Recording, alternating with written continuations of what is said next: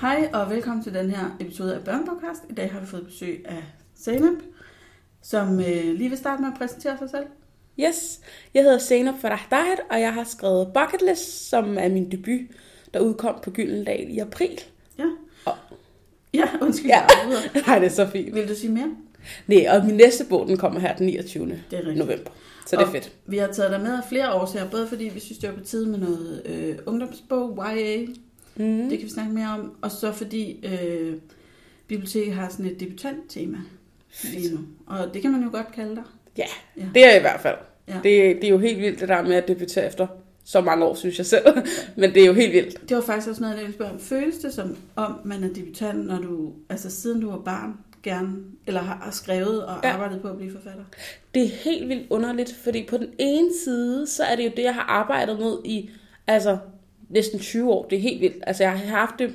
Ja, jeg har altid drømt om at blive udgivet, siden jeg var, hvad, 5-6, altså siden jeg kunne formulere det. Ja. Og så det der med at arbejde så intens mod et mål, men skrive så meget, så man føler ligesom, man er, altså man har lært nogle ting undervejs, så man føler egentlig, man ikke er sådan helt nybegynder i at skrive, men samtidig er det ens første bog, der udkommer. Ja, det er Så- selvfølgelig første gang, du ser den i en boghandel. Lige præcis.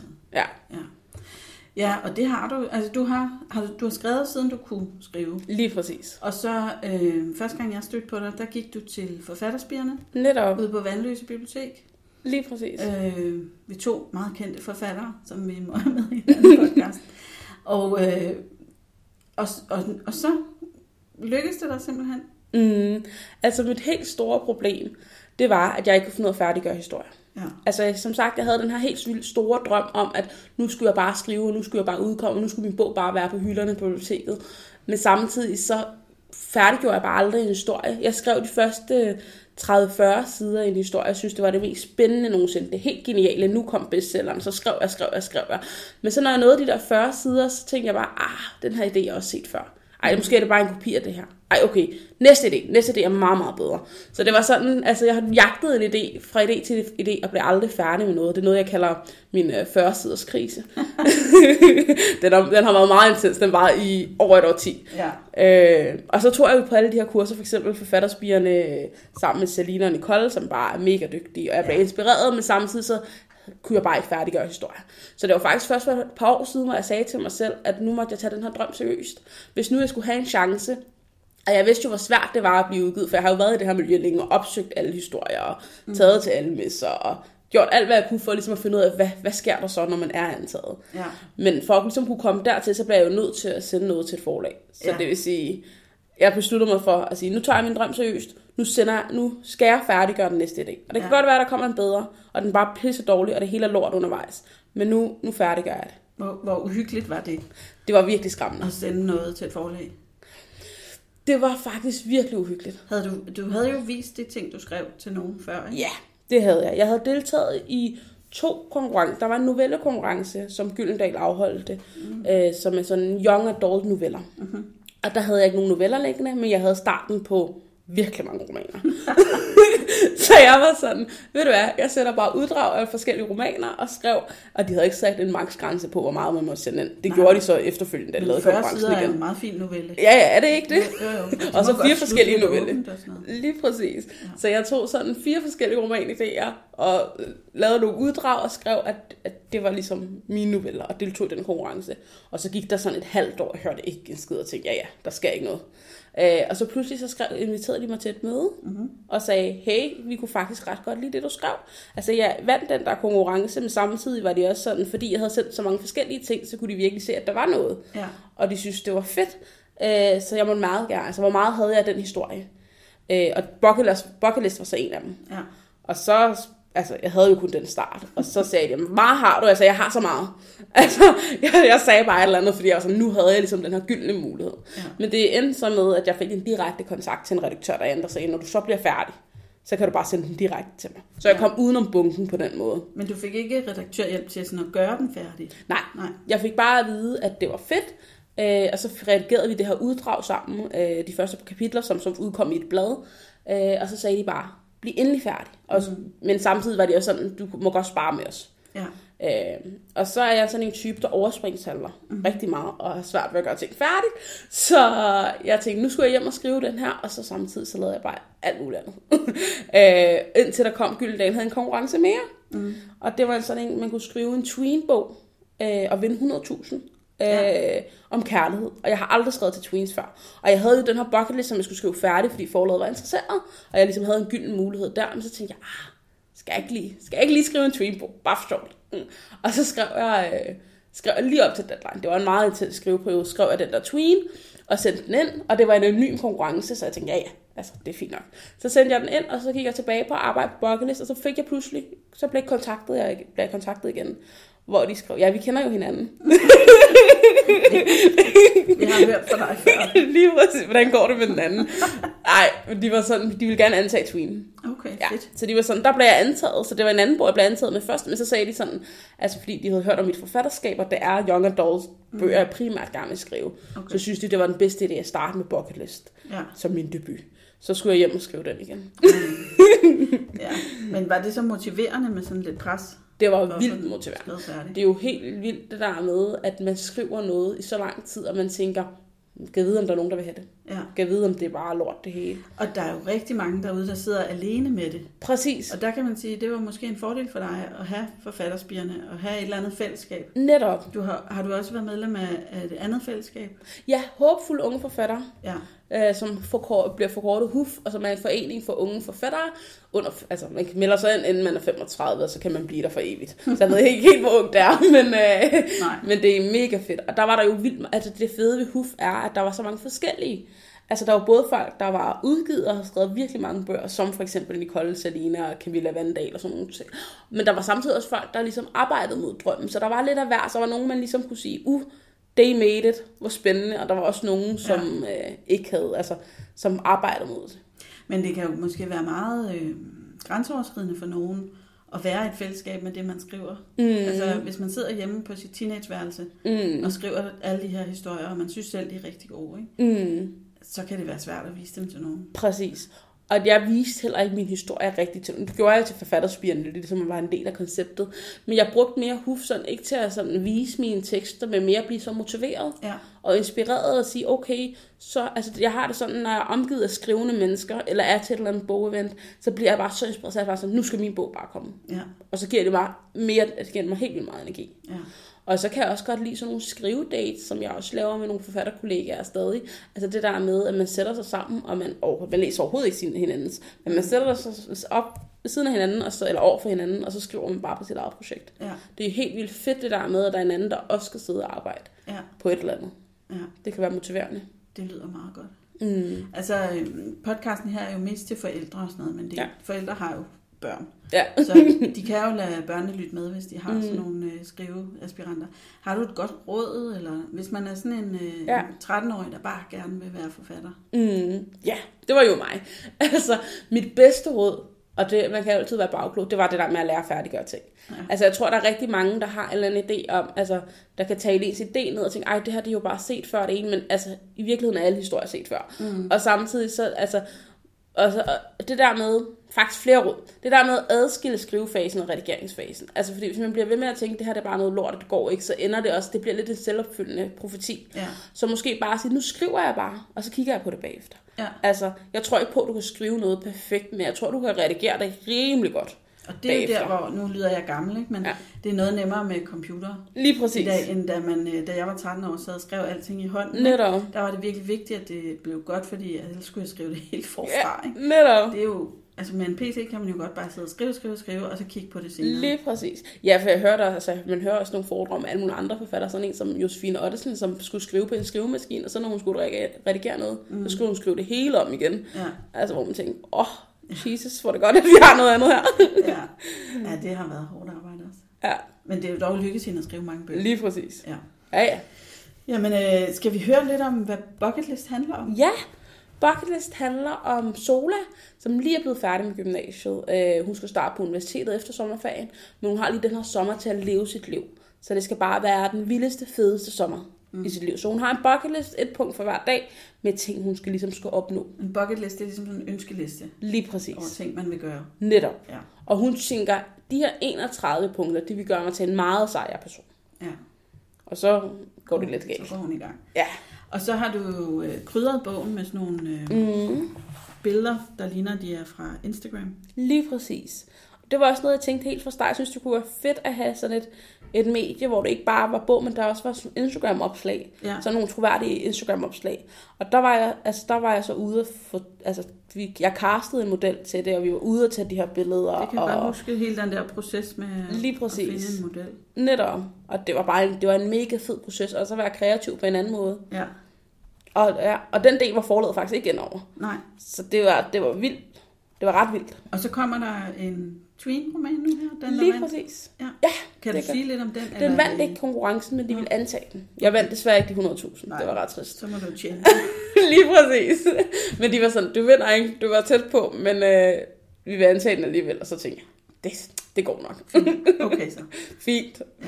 Hvad handler den om? Må du sige Ja, det? selvfølgelig. Det er jo, den udkommer jo lige om lidt. Det handler om en 14-årig Sara, som, øh, som er tyk, og hun ligesom hun føler løsningen på alle hendes problemer, det var, hvis hun bare tabte sig. Ja. Så hun er forelsket i sin bedste ven, og hun har det lidt, altså hun, hun har det egentlig, socialt har hun det egentlig rimelig godt, men hun har det bare ret svært med sin krop. Mm. Øh, og så, det var jo det her tema kærlighed, der var sådan en konkurrencetema i sin tid. Ja. Øh, og det, der inspirerede mig, var selvkærlighed.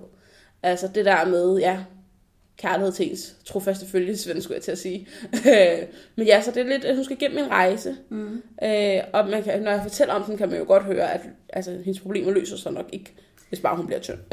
Nej, det er svære, kan man næsten. Altså, så nemt er det jo ikke. Nej, lige præcis. Nej, men det er jo et meget aktuelt emne. Ja, Og jeg læser rigtig mange børnebøger, og der findes faktisk ikke særlig mange om det der Ja. med at være tyk. nej, det synes jeg nemlig heller ikke. Nej. Det synes jeg nemlig heller ikke, så det var derfor, jeg tænkte, det, den, den skulle jeg da skrive. Ja, spændende. Ja. Vil jeg glæde mig til. Ja, men jeg glæder mig også helt vildt. Og så vil jeg også lige nævne, at øh, du giver jo, hvad skal man sige, faklen videre. Nu er du jo selv blevet Ja. underviser på et forfatterspirende hold. det er totalt full circle moment. Altså det er helt vildt, det der med at have gået til det så mange år. Og så både hos Nicole og Selina og Sandra nåede jeg også at gå hos Sandra Svarts Ja, øh, i noget tid. Og altså det der med, at jeg så har mit eget forfatterspirhold nu, ja. Det er helt vildt. Og det har du tilfældigvis øh, ude på mit bibliotek i Lige Brøndshøj. præcis. Så jeg, jeg ser jo også det der hold, der kommer. De der, hvad er de, seks eller syv piger? Lige præcis jo. Og det er ikke fordi, der Ja. ikke må gå drenge, men lige ja. i år er det bare piger. Ikke? Netop. Det ligner virkelig et, et rigtig godt hold. Jamen, de har også et virkelig godt sammenhold, og det er bare sjovt, og jeg, altså, på den ene side, så tænker jeg, jeg kan bare virkelig se mig selv være i den position, og tænke, wow, jeg kan godt huske, da det var, jeg sad der og bare tænkte, synes, det var det fedeste. Ja. Og jeg synes, det er helt vildt givende, at der ligesom, at man kan give et eller andet videre. Ja. Så hvis man øh, er forældre igen og sidder og hører det her, så, så er der altså forfatterspirhold på forskellige biblioteker i København. Jeg tror, det er seks eller syv steder. Lige præcis. Man kan finde mere inde øh, på hjemmesiden. Mm, det er super fedt. Ja. Og jeg tror igen, det der med at have skrivning, at dele skrivning med nogen, det ja. Synes de er ret fedt. ja. Det kunne jeg godt forestille mig, for hvis man sidder og kigger på det selv for evigt, mm. så kan man da virkelig blive i tvivl om, Netop, om hvordan man kommer videre, om det er noget, det man har. Præcis. Også det der med at dyrke sin hobby, altså det der med, det er jo nemt, jeg skulle sige, det er nemt nok at dyrke fodbold, altså, det er jo nemt, altså det sport og sådan nogle ting, det er lidt nemmere at gå til, Ja. fordi det er så tilgængeligt. Ja, Hvor at det er fedt, at man faktisk, hvis man bare synes, skrivning er det fedeste, at man kan gå til skrivning. ja, Og man bestemmer helt selv i eget omfang, hvor meget man vil dele. ja. Øh, og det synes jeg også er fedt. For jeg synes ikke, altså, jeg synes ikke det ville være et fedt rum, hvis bare man bare blev tvunget til at dele alt muligt om sin historie. Hvis man ikke føler, at det, det, er ligesom, det var det. Så det er virkelig lystbaseret. Og det kan man godt mærke. ja. Og så har du også skrevet noget andet, er det ikke rigtigt? Jo, altså jeg har, jeg har som sagt starten på, jeg talte på et tidspunkt, jeg har starten på 231 romaner. Så det er de første 40 sider i Du 231 kunne romaner. faktisk udgive en hel bog med sådan gode begyndelser. Ja, lige præcis. Altså, så jeg har helt vildt mange dage, men samtidig er jeg, er en type, der bare får idéer hele tiden, så det er sådan, jeg går heller ikke ofte tilbage i gemmerne, det burde jeg nok, Ja. øh, fordi så får jeg en ny idé. Men lige nu så arbejder jeg faktisk på et fantasy-projekt, Ja. Øh, som jeg gerne vil have færdigt meget snart, og så arbejder jeg også på en anden realistisk young adult, og jeg arbejder på den der Tween-serie. Ja. Det, er, det er en etter, der udkommer her til november, der så kommer tre alt. Lige præcis. Men det er, og så er det forskellige hovedpersoner. Så det er tre karakterer, der ligesom er i etteren, og så har, får de hver deres bog. Fedt. Så det kan læses uafhængigt. Var der ikke også øh, noget, noget teater eller eller andet Jo. i sommer? Lige præcis. Jeg har debuteret som dramatiker i år. Det har været et stort år. Det er jo meget fancy. Lige præcis. Det er, det er helt vildt at lave. Altså, det var noget, altså jeg har som sagt, jeg har også altid drømt om at skrive tv og film og så videre. Men, men teater var sådan en ting, der kom lidt fra sidelinjen, og det var bare så fedt. Mm. Og det var vildt fedt at have skrevet noget, og så se det i scenesat af skuespillere. Og også det der med, at man har skrevet noget, og så ser man det på en scene, og publikum, de griner de helt rigtige steder. Og mit stykke var sådan lidt et humoristisk stykke, så jeg var meget, altså jeg var meget nervøs. Mm. Tænkte bare, altså det, det der med bøger, så kan man ligesom skrive det, og så kan man lægge det ud, og så kan man ligesom bruge, hvad andre tænker, eller forventer, men man, man, kan, man kan jo ikke helt se det, man aner det jo ikke. Mm. Hvor her, altså så sidder du der, og alle, altså publikum er der, så du kunne tydeligt mærke deres reaktion. Ja. Øh, ja, det er klart, for det er jo, du sidder jo ikke hjemme i stuen ved alle læserne. Lige præcis. Men her sidder du pludselig og ser. Netop. Netop også her, der tænker jeg, men det gik heldigvis rigtig godt. Nå, det var Så godt. det var fedt. og så læser du lige en medicin. Ja. Det gør jeg også. Lige nu har jeg fri for studie, men, øhm, men jeg synes, det er det fedeste studie. Altså, jeg synes virkelig, det er utroligt spændende, og jeg har også, igen, jeg har også virkelig mange krimi-idéer med, der bare skal være mega syret og mega bruge sin viden. Jeg synes, det er, så, det er så fedt, når man har faglig viden om et eller andet, og man kan bruge det i sin historie. Ja, Øh, men jeg synes, det er det fedeste studie, jeg var. det er godt. Ja. Du har travlt, Sejr. Ja, Ja. det har jeg. det, øh, det er lidt sådan, jeg skal lige minde mig om, at hey, tænk lige, at det du drømte om, at du rent faktisk har debuteret i år. Det skal jeg lige minde mig om, fordi jeg, jeg, jeg er sådan en, der bare løber stærkt og tænker, nu er det næste mål, nu skal jeg det her, nu skal jeg det her. Ja. Men jeg synes, det er sådan lige det der med at lige tænke over, at det har faktisk ret blæret. Du skal bare nyde det og, Lige og præcis. være stolt. Altså, Ja. jeg, jeg, Ja. jeg har ingen andel i din succes, Ja. men jeg er stolt af dig. Ej, hvor er du sød. Jeg Tak, synes, det er så fedt. tak. Og øh, jeg glæder mig til at læse dine, hvad var det, 200 og 31 projekter. andre historier. Det gør jeg også. Det bliver fedt. for dig. Nu har jeg lært at færdiggøre ting, så Nu kommer er det. det bare en dag ad gangen. Du kan få, altså der er jo nogle forfattere, der udgiver så meget, at de nærmest har en hel hylde nede på Ja. biblioteket. Det kan jo Det være et mål. Det, men det er også mit mål. Det er et af de helt store. Altså, jeg startede som bogbsætter på biblioteket. Ja. Øh, og jeg var sådan en, altså, jeg, jeg, jeg var meget effektiv til at sætte bøgerne op. Men, men, men jeg var også, jeg læste også på bagsidetekster, og jeg hyggede mig også lidt med bøgerne. Ja. Og så tænkte jeg, jeg tænkte bare altid, tænk hvis det er min bog. Og det er det. Ja, og det er det nu. Ja, Tænk, at min bog står på bibliotekerne. Det er jo helt vildt. Det er så fedt. Har du mere, du gerne vil sige? Nej. Fordi ellers så tror jeg, at øh, vi vil slippe dig fri, så du kan nå hjem og skrive nogle flere bøger. Ja, det vil jeg gøre. Ej, det har været så fedt. Tak, fordi jeg måtte være med. Tak fordi du ville være med. Ja. Og tænk, at nu er jeg sådan en rigtig forfatter, der bliver inviteret på podcast. Tak for i dag. Tak for i dag. Det været så hyggeligt. Dejligt at have dig besøg. Dejligt at være.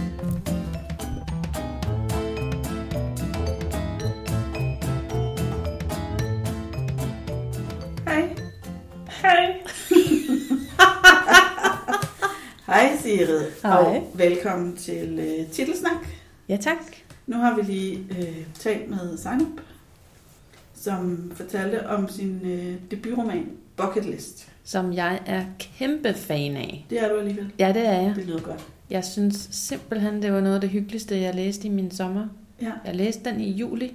ja men det er i hvert fald øh, en varm anbefaling til Seinups flotte. Ja. Den er, den er flot, og den er, den er Ja. let, og den er lækker, ja. og den er sådan... Øhm, Det ligner sådan en Capri-Sonne på ja, forsiden. ja, og det er også lidt sådan, Pink man får det, ikke? Ja. og sådan, mm, mm, mm, lidt sukker. ja, Ja, og det er også lidt sådan, men jeg synes også, at der er mere til den end det. absolut. Altså, den er både let og lækker, og, og lidt sommerfløt, og, og, øh, og sådan lidt chiclet-agtig, men, men den er også sådan en, en god ungdomsbog, og der er, noget, der er noget lidt mere dybde i det, end, Ja. end som så. Ja. Så jeg var meget begejstret, og jeg vil anbefale den. Til alle. Ja, Ja. Men øhm, så besluttede vi jo at anbefale nogle flere ungdomsbøger. ja, Eller YA, kan man også kalde det. ja. Og øh, skal vi definere det sådan aldersmæssigt?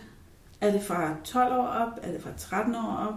Altså, nogle er fra 12 år, nogle er, er, er lidt senere. Ja. Øh, Og det kommer måske lidt an på. Jeg ved ikke, om det udelukkende er, øhm, hvor meget sex der er i, eller om det også er sådan, hvor, hvor voldelige, hvor voldsomme de er. Jeg tror også, det er noget med, hvem hovedpersonen er. Hvis man for eksempel er... øh, Altså, jeg har for eksempel denne her.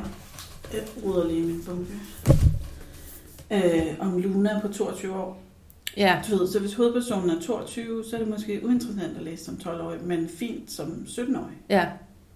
Og så er det jo igen, som vi også altid snakker om, det er enormt individuelt. Altså, øh, nogle 12-årige vil måske synes, at den var spændende. Du har ret, fordi ikke fordi at vi altid skal ty til anekdotisk evidens, men da jeg var 12 år, læste jeg virkelig mange voksenbøger. Ja, Om gamle mennesker, og om hobitter, og om monstre, og om øh, mænd og kvinder, og alt muligt, der slet ikke var ligesom mig selv. nej. Så det kan jo godt lade sig gøre. Ja. Ja. Altså man kan jo altid se, hvad vi skriver inde på, når man slår bogen op, så, så er der jo en, en øh, anbefalet alder, er som kommer fra den lektør, der har læst bogen, altså den bibliotekar, der har læst den, og ligesom siger, okay, denne her bog anbefalet fra 12 år, eller fra 14 år, eller sådan, ikke? Jo. Og, jeg, Øh, og selv der, jeg er jo også sådan en lektør, der nogle gange skriver de der anbefalinger. Ja. Og jeg vil sige, det er tit sådan cirka. Ja, Fordi folk er jo forskellige. ja. Og man kan jo også sige, jamen altså, hvis man øh, plejer at læse bøger, som er anbefalet fra 14 år for eksempel, Ja. jamen så kan man jo godt blive ved med det. ja. Så det handler jo også om, hvad, hvad, hvad har du ellers, altså, hvad kan du ellers godt lide at læse? Jamen øh, med de ord, så lad os komme i gang med bunkerne. Ja. Jeg kan være, jeg skal starte med denne her, som jeg fandt frem. Ja. Den hedder Døgnåben, og skrevet af Cecilie Grønlund. Og det var den hvor man, om en 22-årig. Den handler om Luna, som er 22, og sådan, øh, hun synes, hun er gået stå i livet. Ja. Hun bor på Nørrebro og arbejder på café og, og går i byen og, og tænker på sin ekskæreste. Øhm, så det er sådan meget det der med at være ung og prøve at finde sit, hvem er jeg, og hvad vil jeg egentlig med det her liv. Ikke? Og så, øh, så hun roder rundt i det der med andre folks Instagrams opslag og likes og den der tanke om, at alle de andre bare har det super fedt, og at man selv sidder tilbage og ikke har styr på noget som helst. Mm. Så det tror jeg, der er mange, der kan genkende. Ja. Ja. Øhm, så den er meget moderne på den måde. Og den er altså ret voksen i det, ikke? Ja. Skal jeg tage en til? Ja. Og den hedder Akademia, den anden komponent. Og så tænker jeg, what? Er jeg gået glip af en bog, der hedder den første komponent? Men nej, Mm. det er den første bog i en ny serie. Ja. Og det er sådan lidt, øh, hvad kan man kalde det, sådan noget alchemy punk, kalder de det selv om bagpå. Det er sådan noget, noget øh, fantasy punk, et eller andet, men med noget, sådan en akademisk øh, verden i, i, øh, i New York i 1929, så samtidig også gammeldags Ja. Øh, hvor der er sådan nogle øh, rivaliserende universiteter, der henholdsvis har noget astronomi og noget øh, hermetik. Så er der blevet bygget et nyt øh, domhus, og det styrter sammen, lige da de skal indvise, og øh, så bliver der udpeget sådan en ung øh, studerende til at undersøge universiteternes rolle i den her sag. Og, og øh, for det første så er det bare sådan lidt mystisk, hvorfor i alverden vælger de en studerende til det? Mm. Altså, hvad foregår der? Det er sådan lidt mystisk, ikke? Og så bliver der øh, også valgt en uddannet astronom, som er øh, til at hjælpe hende med det, ikke? Eller de skal være sådan et partnerskab. Det er lidt sådan et detektivarbejde, de skal i gang med. Hvad er der sket her? Hvorfor er det styrtet sammen? Hvem har gjort hvad? Og sådan noget, ikke? Mm. Og der er masser af f- forviklinger i det, fordi hende, øh, pigen, hun hedder Nia, og det er hendes forældre, som har opfundet det her underlige øh, element, som blev brugt til at bygge bygningen med. Så har de gjort noget forkert? Er hun blevet ansat til at undersøge sine egne forældre, eller hvad? Er der nogen, som... Øh, har, altså, er det sådan en terrorhandling, eller er det en ulykke, eller hvad? Det lyder som om, det er sådan et mysterium. Det er et mysterium, ja. Og der er sådan mange modstridende interesser, som gør hele den der efterforskning vildt besværlig. Øh, og så øh, er der hele det der pres på Nia, som jo kun er studerende, og hun vil bare gerne imponere rektoren for Mm. sit universitet, og gøre det godt, og blive til noget, og så begynder hun også at, at altså hun bliver ret gode venner med ham der, Aiden, og det bliver måske også lidt romantisk. Og sådan. Mm. Ja. Øh, og, og det er jo kun den første i en serie, så der er ikke nogen løsning. Der er en kæmpe cliffhanger Uh, til sidst. Jeg synes bare, den var virkelig godt skrevet, og den var meget, meget spændende. den ser rigtig god ud. Jeg ved ikke, om jeg har fået præsenteret det alt for rodet, men der sker også mange ting. Og det er jo sådan en helt ny verden, Ja. som forfatteren har opfundet. Ja. Og så der er altid mange ting at sætte sig ind i, sådan noget world building. Ja. Men, øhm, og så har den en vildt flot forside. Ja, Så den mørkeblå med noget, noget guld og noget alkemi Ja. og sådan noget på. Jeg har også taget en med, som er... Øh, uh, den står faktisk ikke i fantasy.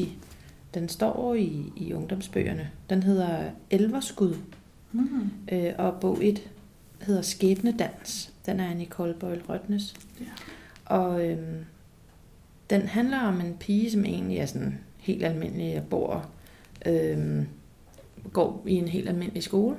Men det viser sig, at hun er ikke helt almindelig, fordi hun, hun er en elver. Hun har et hul i ryggen. Okay. Øhm, og det er der jo ikke nogen af de andre, der må se. Nej. Øh, så hun kan aldrig være med til gymnastik, og hun kan ikke sådan være på overnatning med veninderne. Nej. Så det er faktisk også svært at, at have nogle tætte relationer til de andre børn, fordi der er så mange ting, hun ikke kan være med til. Ja. Øhm, men, men det der sådan er det fede, det er også det der med, at sådan den der øh, blive større, begynde at gøre, hvad man vil, men der er nogle ting, hun ikke kan, fordi hun er, som hun er, og, og hele hendes identitet, og ligesom finde ud af, hvor stammer de egentlig fra, hvorfor er de elvere. Den er så spændende og virkelig, virkelig god. Øhm, der er tre Ja. bøger i serien. Den er så vild, altså. Har det noget som helst at gøre med den der lidt nemmere serie, der også hedder noget med elver, som Nicole Bølbritnes også har skrevet? Jeg er faktisk blevet forvirret flere gange, når jeg har skulle finde den her, fordi så er jeg kommet til at, at tage den anden. Den, hedder er til, Elvers Skud. Ja, den hedder Elvers... Det, den hedder, nej, Og den står i fantasy. det er denne her, der hedder Elverskud. Så hedder den anden Elver Dans. Nej. Jo, det kan godt være, den hedder Elverdans. Den hedder noget, der minder meget om, at den er til lidt yngre. Ja, den er, og jeg har ikke læst den der, men jeg har læst den anden, og Ja. den er virkelig god. Ja, men den her er også rigtig, rigtig god. Ja. Øhm, og den er så sådan, den, det, der, den er til de lidt større, fordi det er sådan noget med kærester, og hun bliver det jo øh, lidt forelsket i en dreng, og så er det jo rigtig problematisk, det der med hullet i ryggen. Det er upraktisk. Ja, det er rigtig upraktisk. Mhm. Øhm, og selvom at jeg ikke går rundt med et hul i ryggen, så synes jeg, det var meget genkendeligt, det der med at være lidt anderledes, og hele det der sådan, hvem er jeg, og Ja. og, og der er nogle, altså, synes jeg, fantasy-elementer i bogen, men, øh, men, men historien er meget hverdagsagtig egentlig, med at blive voksen og lytte efter sin far eller ikke, Mhm. og ja. ja. Så øh, jeg har taget også nogle, der er meget realistiske med. Og denne her er øh, ret ny. Den hedder Blackout, og er sådan en øh, samling af historier skrevet af flere forskellige forfattere. Øh, blandt andet Angie Thomas, som vi kender fra øh, The Hate You Give, og øh, Nicola Yoon, som også har skrevet mange ungdomsromaner. Og øh, ja, fire flere. Fire flere forfattere. Og, og øh, det, der er fedt ved den, synes jeg, det er, at historierne fletter sig sammen. Så det bliver øh, en lang historie om sådan et døgn i øh, New York, tror jeg det er. Ja, hvor der er strømafbrydelse. Så det er blackout på den måde også. Mm. Og så handler det også om øh, rigtig meget med øh, at være ung og sort og øh, ja, kæmpe for sine rettigheder og sin identitet. Og der er også sådan noget med øh, altså ekskærester og venskaber og nye begyndelser og første møder og kærlighed, der blomstrer på alle mulige måder.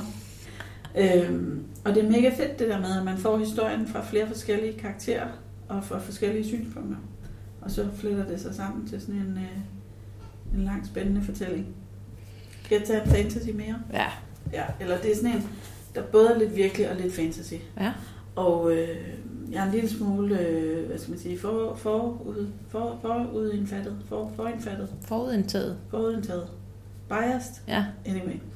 Øh, fordi forfatteren er Katrine Skovgaard, som er min øh, kollega ude i Børnebiblioteket i Ja. Brøndshøj. Og hun har skrevet den her bog, der hedder Midsommerens offer. Og øh, som du kan se på forsiden, så foregår den både ude i en skov og inde i noget by. Og der er ligesom to sider af samme sag. Mm. Og den handler om øh, en pige, der hedder Kajsa, som bor ude i skoven sammen med sin mor og sådan en klan af hekse. Men magien er ved at forsvinde. Så de skal lave et offer til gudinden for ligesom at få deres magi tilbage. Og så synes de, det er super heldigt, at øh, Kajsas mor er gravid, og de er alle sammen overbeviste om, at det bliver en dreng. Og så vil de ofre ham. Fordi der bor ikke nogen mænd i det her samfund. Mm. Øh, så de skal ikke bruge en dreng til noget. Men han er jo rigtig godt offer, synes de. Det, ja, det synes jeg ikke, men Mm. det synes de. Øh, men så øh, har moren ligesom øh, hvad skal man sige, svigtet sagen, så hun stikker af og føder barnet ude i menneskenes verden og gemmer det derude. Mm. Og så kommer hun tilbage igen og siger, ærgerlig, ærgerlig, jeg gemt mit barn. Mm. Øh, så skal Kaiser så, altså sker alt muligt, jeg vil ikke afsløre for meget, men så bliver Kaiser udsigt til at drage ud og finde sin lillebror, fordi at de skal have ham tilbage inden midsommer, så de kan nå at ofre ham til midsommer Okay. og få deres magi tilbage.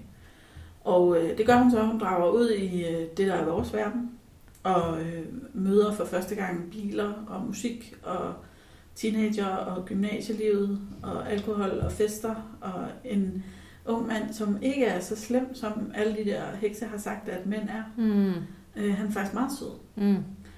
Og øh, så begynder det at blive sådan lidt kompliceret for hende, ikke? fordi hvad er egentlig sandheden?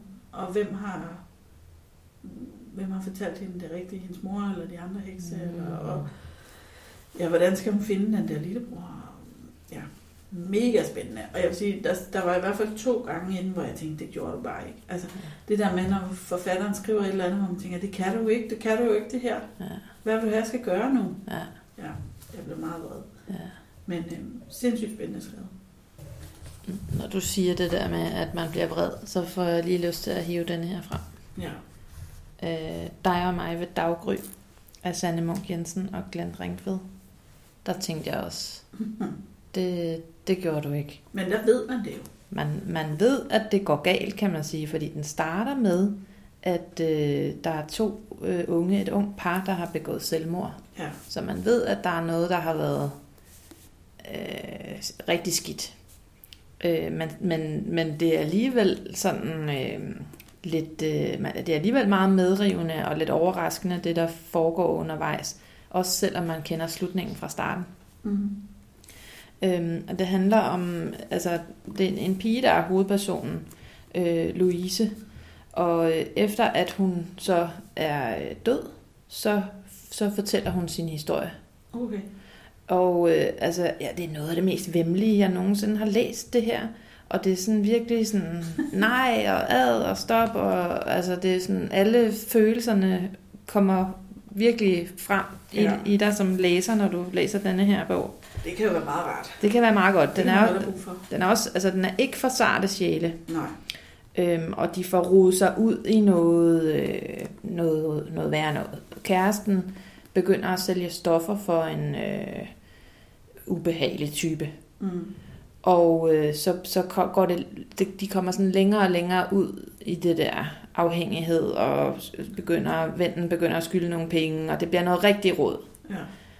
Øh, og de får gravet sig længere og længere ned i sådan en øh, spiral af, af rod med ham. Øh, den der lidt gangsteragtige type.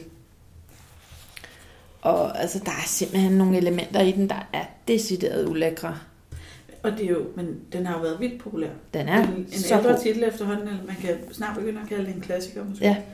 Øhm, men den bliver stadig læst. Den er også vild, altså. Ja. Hvis du vil rives rundt og, øh, og læse en bog, der næsten ikke er til at lægge fra sig igen, og hvis det er okay, at det bliver rigtig vemmeligt og modbydeligt, så er, det, så er den virkelig, virkelig fed. ja. Og det er også to virkelig dygtige forfattere. Ikke? Man kan også roligt kigge på, hvad de hver for sig har skrevet, hvis Ja. ja. man gerne vil finde noget godt. Absolut. Ja. Men Glenn Ringved har lige skrevet den der, øh, som er sådan en lille kortroman om øh, en pige, som øh, pisse sur på sit liv ude på landet. Og lige nu kan... Er det hedder noget med kyssesygen? Ja, den kroniske kyssesyge. Den kroniske kyssesyge. Pragtfuld bog. Fantastisk. Virkelig, virkelig, virkelig, virkelig sjov. Ja. Hun er så sur, hende Ja. ja. der teenageren, og jeg relaterede så hårdt. Det gjorde jeg også. Og alle er bare pisseirriterende. Og hun, hendes liv skal bare være øh, den musical, hun drømmer om. Ikke?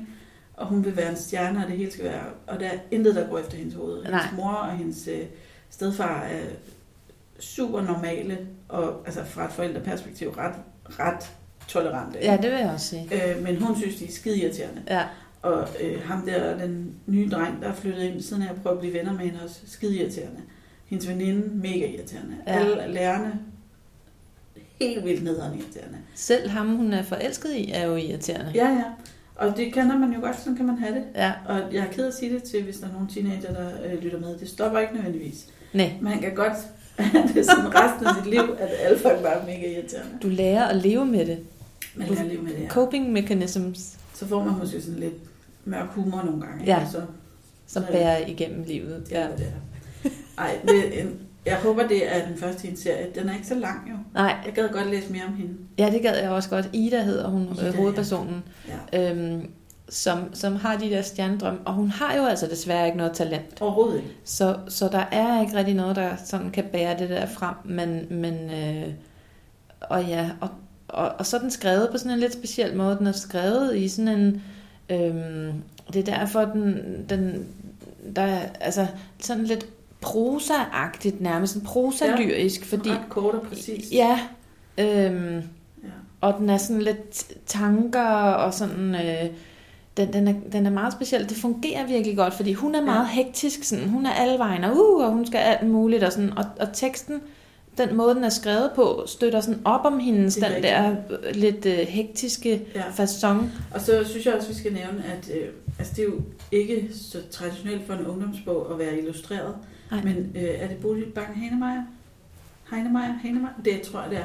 Som har lavet illustrationer til den. Og de er mega Det passer gode. så godt til, og der er, øh, altså ja, det gør den bare lidt sjovere.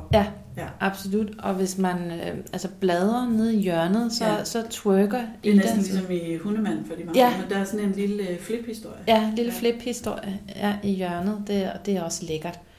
Øhm, og, og illustrationerne af bogen igennem sådan, er virkelig også med til at skabe det sjove, fordi Ja.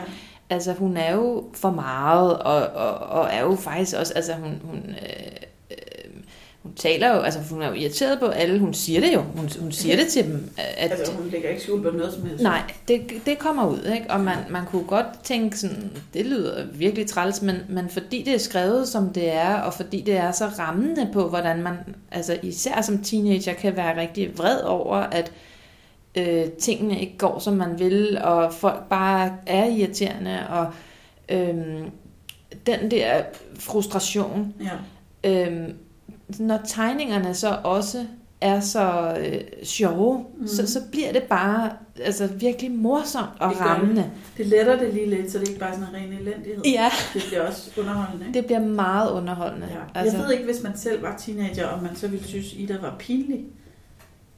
altså, Jeg synes, jeg får bare meget stor sympati for hende. fordi det er så, så øh, på en eller anden måde karikeret, altså fordi hun jo siger det så direkte øh, på den måde, så, så tror jeg altså, jeg forestiller mig altså, at, at vi alle sammen kan grine af det, både os voksne og, og de unge. Ja. Ja, det håber jeg. Ja. Men i hvert fald, den er også meget anbefalet. Ja. Ja, ja øh, jeg kigger lige ned over min øh, bunke. Det kan være, at vi bare sådan lidt hurtigt lige skal sige, der er også kommet en ny en af ham der, Val Emmich, Emmich, Emmich som skrev øh, Kjær Evan Hansen. Den hedder Vi går mod, imod strømmen. Jeg har ikke læst den endnu, men øh, det handler om en, der søger tilflugt på et museum under en snestorm, og pludselig går døren op, og klassens ukronede øh, konge træder ind. Øh, og så øh, ender de med at lære hinanden at kende der. Og øh, det handler om sådan noget med at turde droppe facaden og blotte sig andre og vise, hvem man er. Mm. Også meget teenageagtigt. Ja, Den glæder mig til at læse. Og så er der en, øh, der hedder Road Trip Sex Education, som er fra den der Netflix-serie, der også hedder Sex Education. fantastisk serie. Den har du set? Ja, Jeg har set øh, de første fire afsnit, så jeg synes, det var rigtig sjovt. altså jeg har slugt det hele, Okay. Og jeg synes virkelig, det er fedt. Altså, det er morsomt, og det er sådan dejligt aftabuiserende, og Ja, ja, og nogle gange virker det jo også det der med, hvis der er nogen, der ikke rigtig gider læse noget, at de så kan finde noget, de kender Ja. fra en tv-serie. Ja, og det gode er også, at det er ikke altså, tv-seriens handling, man Nej, så er en- læser en igen. ny Det er en ny historie, historie. Hvor de tager på sådan en uh, roadtrip. Ja. Ja, de skal ud og hjælpe Maves bror Sean, der er blevet arresteret. Og det synes jeg er meget godt set, at netop sådan, at hvis det, hvis det er noget af det, der kan gøre, at øh, du har lyst til at læse, så nytter det jo ikke noget, at du så kender øh, hele historien nødvendigvis. Altså, Nej, men du kender universet kender og universet. hovedpersonerne. Ja, så, så det, det synes jeg er en vild god idé. Jeg har, Det har de jo også gjort med den der øh, anden serie fra Netflix. Med de der unge mennesker, der bor i en lille by. Riverdale. Riverdale-serien. Der er også, altså det er, så vidt jeg ved, så nogle af bøgerne er det samme som tv-serien, men så er der også kommet nogen, der er nogle andre Ja. øh, historier. Ja. Så har jeg taget den her med af en svensk forfatter, der hedder Jenny Jägerfeldt, og den hedder Mit storslåede liv. Og jeg synes bare, at Jenny Jägerfeldt er en rigtig god forfatter. Og det er sådan noget meget øh, sympatisk og altså, hy, hvad, ja, svensk på den gode måde. Og øh, den handler om Gustav og hans mor og hans søskende, som er flyttet øh, fra Stockholm øh, til Skärblacka. Jeg er ikke særlig god svensk. Nå, hjem til mormor og mormors hotel, som er fuld af udstoppede dyr. Øh, og øh, Gustav han synes, det er super fedt. Nu vil han sådan øh, skabe sig selv fra forfra og blive et nyt, nyt menneske og blive øh, vildt populær og kunne snakke med folk, uden at de øh, kigger på ham, som om han er en freak. Så det er også sådan en, der handler om, øh, hvordan får man venner og hvordan bliver man populær. Og så sætter han sig sådan ekstra benspænd. Han vil gerne gøre det på 59 dage. Mm. Ja. Jeg har en, der ikke er så stille og rolig. Den hedder Anomali af Dorte Lilmose. Uh-huh. Og den er faktisk ret alvorlig forstået på den måde, at øh, den handler om en pige, øh, der hedder Saga, øhm, som har en øh, storebror, der hedder Jakob, og han er meget svært autistisk. Øhm, selvom han er 17 år, så opfører han sig som et lille barn. Øh, og han kan ikke, øh, han kan ikke tale, han kan ikke øh, indgå i sociale sammenhænge. Der, der, det er et kæmpe forarbejde, når de skal ud i offentligheden. Ja. Øhm, og den, hans sårbarhed gør, at resten af familien skal tage rigtig mange hensyn og sørge for at spise præcis klokken 18 hver dag og følge nogle meget øh, stringente rammer for, hvad man gør og ikke gør. Og ja, det, det betyder, at Saga fylder ikke så meget derhjemme. Nej.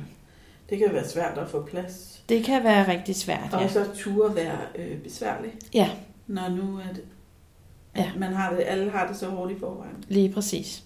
Og det, og det er det, den handler om, den her bog. Hvordan Saga ligesom finder ud af også at være der, og også tage sin plads. Og måske også nogle gange lave noget Ja. ja. alene. Øhm, og der er en øh, overbo, der hedder Vyrna. Og Vyrna er sådan en type, som forældrene måske ikke synes er specielt særlig godt selskab, fordi hun øh, drikker. Okay. Og øh, alligevel så øh, er det faktisk meget godt for Saga at hænge ud med Vyrna, fordi hun er sådan lidt fanden i voldsk, og, og der er også bare plads til, at Saga kan være Saga, Mm. når hun er der. Ja. Og på forsiden, der er der nogle puslespilbrikker, og Ja. det er fordi, at øh, Saga og Vyrna godt kan lide at sidde og lægge puslespil og snakke sammen, og drikke varm kakao og sådan. Det lyder også hyggeligt. Ja. Det er en lidt barsk bog, men, øh, men den er rigtig, rigtig god, og den er også relevant for dem, som ikke har et nært familiemedlem, som har svær autisme. Ja. Øh, fordi den simpelthen bare handler om det der med at øh, kunne være der, når nogle andre fylder meget. Ja. Ja. Det, det, det tror jeg egentlig er meget genkendeligt.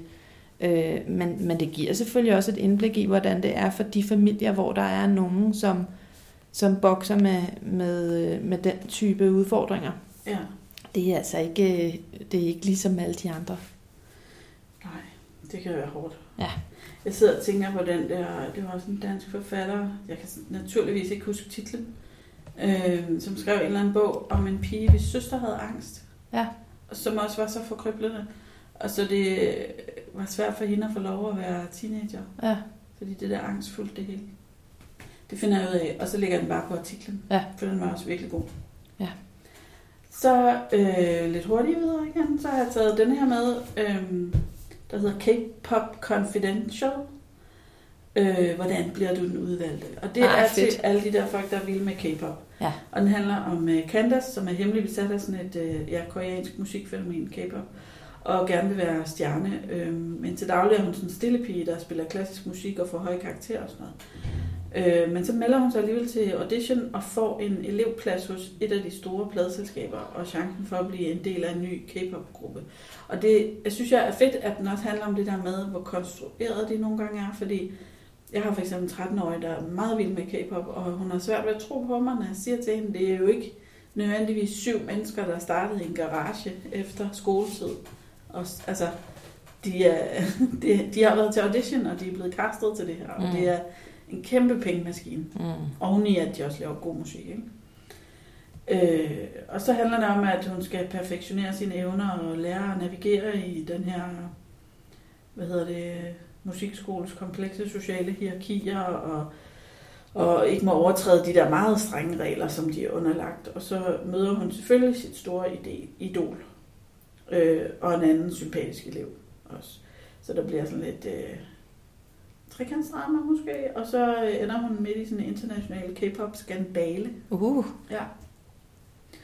Og så må hun så beslutte, hvad hun vil. Ikke? Er det værd at satse på alt, alt for at få en plads i den øh, mest populære gruppe nogensinde? Ja, spændende og glamourøs. Ja. Og igen vil jeg sige også meget sådan gateway drug-agtigt. Hvis der er nogen, der er mere interesseret i K-pop, end de er i at læse, så er det jo godt, at der findes noget om det emne.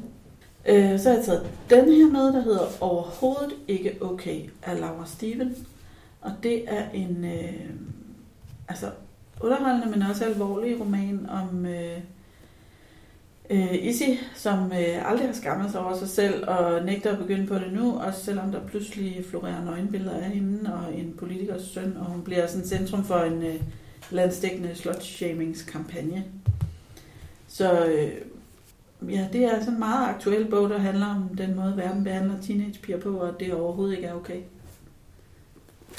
Ja, du sidder med til gaden tilbage. ja, den kom jeg jo til at tænke på. Det, da du... øh, jamen, der findes mange bøger om det ja. efterhånden, og det gør ikke noget, for det er super vigtigt. Der er også kommet en toer i denne her, der hedder Det er stadig ikke okay.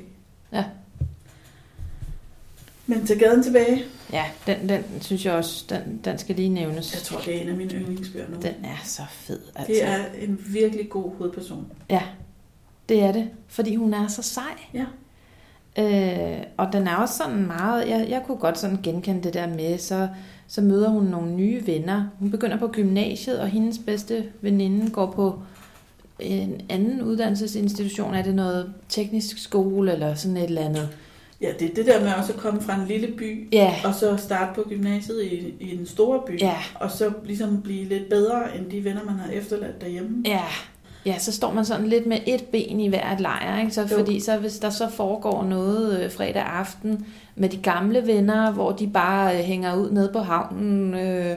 og drikker nogle øl, ikke? Og, så, og så er der noget måske spændende, øh, gå i byen på diskotek med de nye venner fra gymnasiet.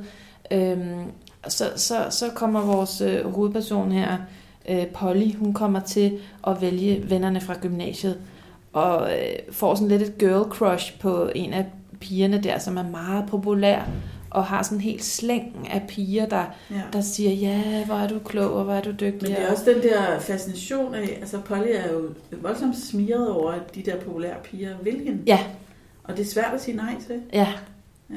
Og, og det er også lidt spændende, det der. Hvor er det, øh, henne? Er det Det er Ja. ja. og hun, og hun arbejder med at, at, at sådan skære fisk, Ja. ja. og er vildt hurtig til det, udbene sådan nogle fisk. Mm. Så det er også sådan lidt, øh, det, det er lidt øh, fiskermutter der i, i lokalsamfundet, ikke? Og, så, og så skal hun ud med høje hæle med de pigerne der fra gymnasiet.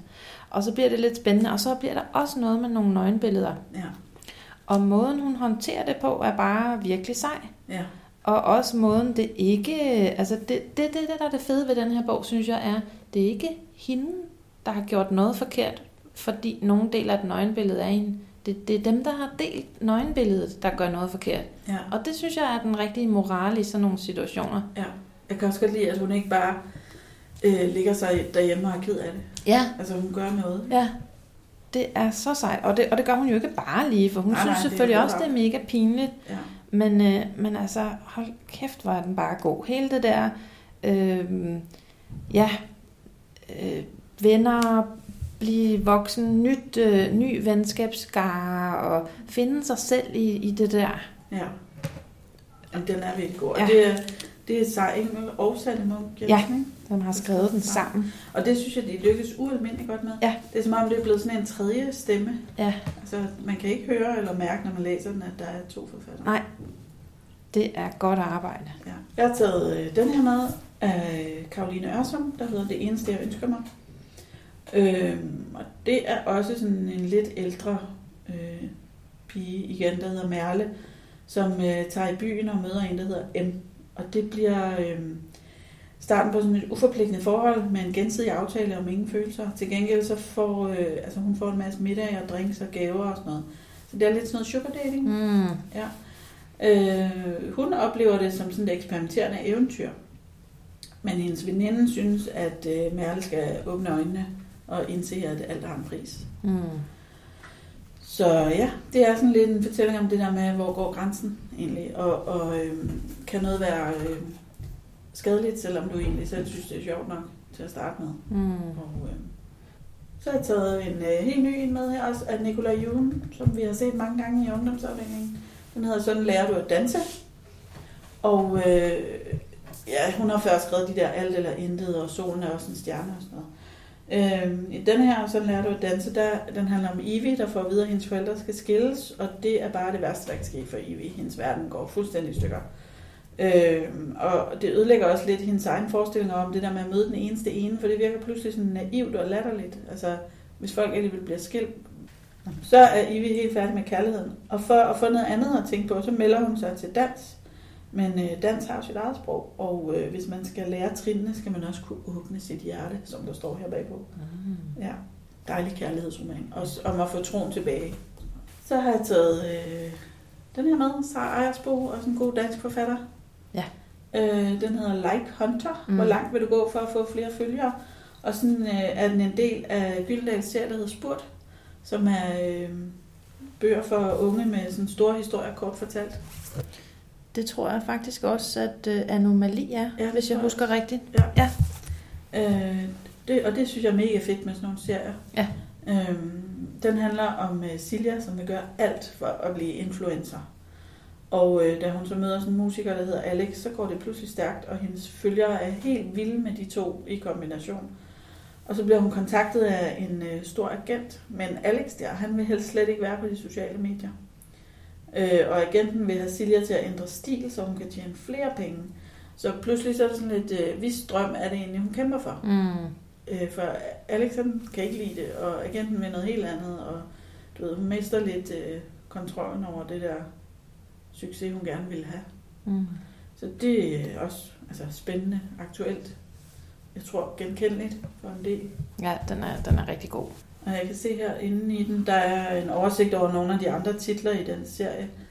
Øh, blandt andet Christina Åmans Haram og Halal. Mm. Og Annie Banton, helt som de andre. Og Kirsten Sonne Harald, alt for dig. Og Svære Henmo, det er bare kærlighed. Altså, ja, det, hvis man har en teenager, der synes, det der læsning er uoverskueligt, så er det Mm. godt at finde de der serier, som øh, gør det lidt nemmere. Ja, hvor historien samtidig er interessant god, for ja. alle, Ja. men øh, hvor det ikke er for svært at læse den. Ja. Øhm, jeg, jeg synes simpelthen heller ikke, vi kan snakke om ungdomsbøger uden at nævne Ditte Vise, Nej, øhm, fordi altså, hun har skrevet nogle virkelig stærke, vi synes har jeg. jo haft hende med i en podcast engang. Ja. Øh, øhm, og hun er jo heldigvis ikke stoppet med at skrive. Ej, jeg håber, hun snart kommer med noget mere. Ja. Øhm, og man kan genlytte den podcast, den hedder øh, Ditte Vise og, og de svære unge, tror jeg, eller den svære Ja, ungdom. Eller sådan. andet. Ja. ja. Øh, Så den kan vi gå tilbage og finde. Øhm, og altså, øh, den som jeg synes, vi kan nævne i dag, det er den, der hedder Og så drukner jeg. ja. For den handler om en pige, der får øh, øh, 12-taller. Mm. Mm. Øh, rigtig, rigtig dygtig i skolen. Og da hun så skal til afgangseksamen, så bliver det også meget vigtigt for hende, at hun får de der høje karakterer, sådan, så hun kan vælge den uddannelse, hun ønsker sig. Øh, og jeg, hun ved faktisk ikke helt, hvad hun gerne vil. Men øh, jeg tror, det er hendes mor, der er jurist. Hendes mor er i hvert fald meget hårdt arbejdende, og Ja. ret meget til stede. Nej, det er de heller ikke. Øhm, men så vil hun læse jura ligesom sin mor, Ja. øh, og det skal hun jo have nogle høje karakterer for. Og hun tager sådan nogle øh, angstdæmpende piller, når hun skal til eksamen. ja. Og det går sådan lidt galt med det der pres. Øh, og, og, og den angst, der er omkring, altså eksamensangst og præstationsangst. Ja.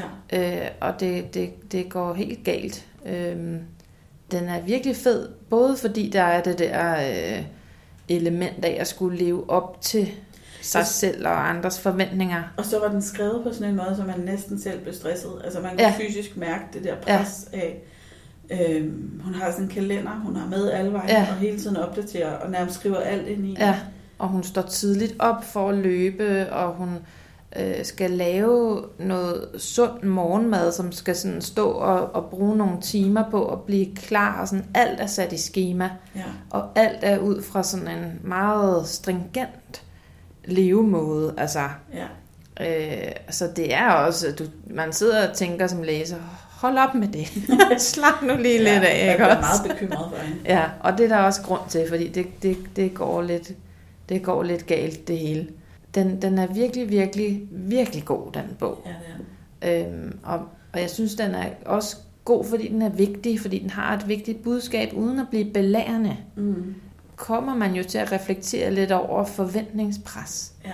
Den ville faktisk også være rigtig god for forældre at at Ja. læse. Ja. ja. Også deres rolle i det. Ikke? Husk Jo. lige at sige til dit barn, at barnet gør det godt nok. Og Ja. især når man står og er ung og usikker, og alt bare øh, er op og vende. Ikke? Hvem er jeg, og hvad skal jeg med mit liv, og hvad skal jeg efter gymnasiet, og hvad med Ja. de der karakterer, det er vildt vigtigt, og ja. lyt, lyt til hinanden, snak med hinanden, sig til hinanden, det er okay, altså. Ja. Og så har jeg taget en bog med, der har jeg formastet mig til at tage en fra voksen. Oh, Ja, ja. og det er fordi, der står altså på den, den hedder Pixie lever stadig. Og så står der som undertitel i vores system en ungdomsroman. Ja. Men der er jo nogle ungdomsromaner, der ryger over i voksen. Ja, og det, det gør den her. Ja. Og der vil jeg bare sige, altså, jeg synes, den skal med i dag. Fordi, Hvad er det forfatteren hedder? Øhm, det er øh, Sofie Ries Endal, Ja. og den er mega god. Den handler om Pixie, og det er egentlig ikke det, hun hedder. Hun hedder Emma. Mm-hmm. Og hun er egentlig også sådan en øh, ja, stræber-type, der får høje karakterer og sådan noget, og er lidt artig. Men inden i Emma er der sådan et alter ego, som er Pixie. Og når hun hedder Pixie, så kan hun alt, og så tør hun alt. Okay. Og øh, så får hun nogle venner, som øh, altså i gymnasiet, og øh, som hun hænger ud med.